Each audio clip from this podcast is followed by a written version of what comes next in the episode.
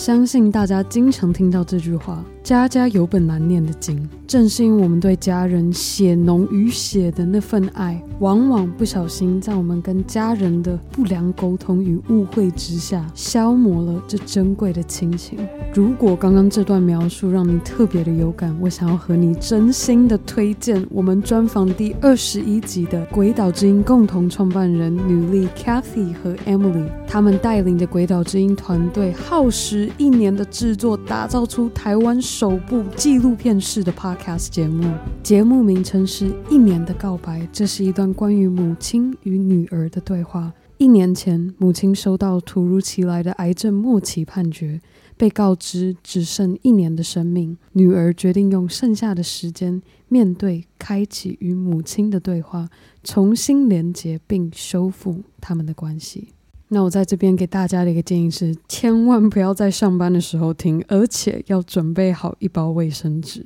好啦，有兴趣的你赶快到你任何收听 Podcast 的地方搜寻《一年的告白》。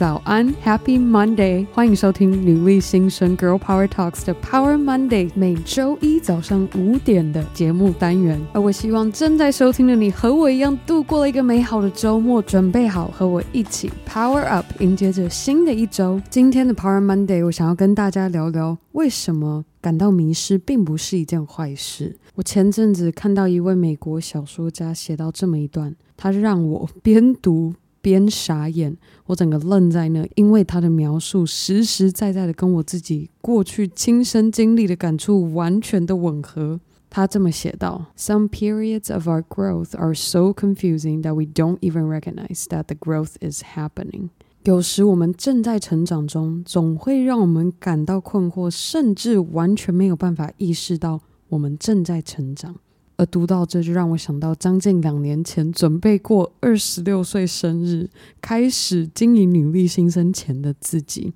我那时是多么的困惑，多么的迷失，多么的没有安全感。但这一路走来，一步一脚印走到今天，现在正在耳机另一头和你做 Power Monday 分享的我，才真正的明白。当时的我就像一个在蛹里面的毛毛虫，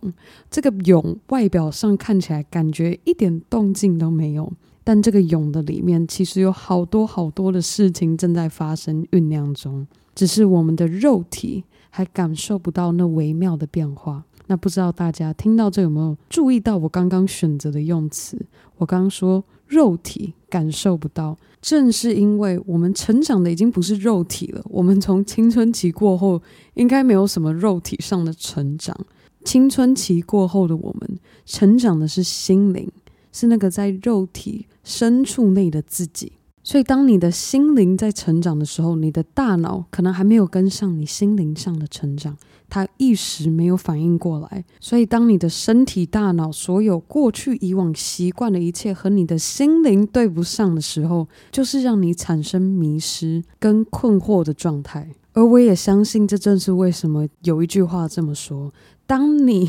真的坚持到你真的很想要放弃的时候，其实就是你快要达到目标、快要成功的时候了。因为过程中没有轻易的放弃，你不断在磨练、锻炼你的肉体，去适应、去搭上跟你心灵同样的频道。那接着，美国小说家 Alice Walker 还写道：“We are being prepared for the next phase of our life。”我们正在为下一个阶段的人生做准备。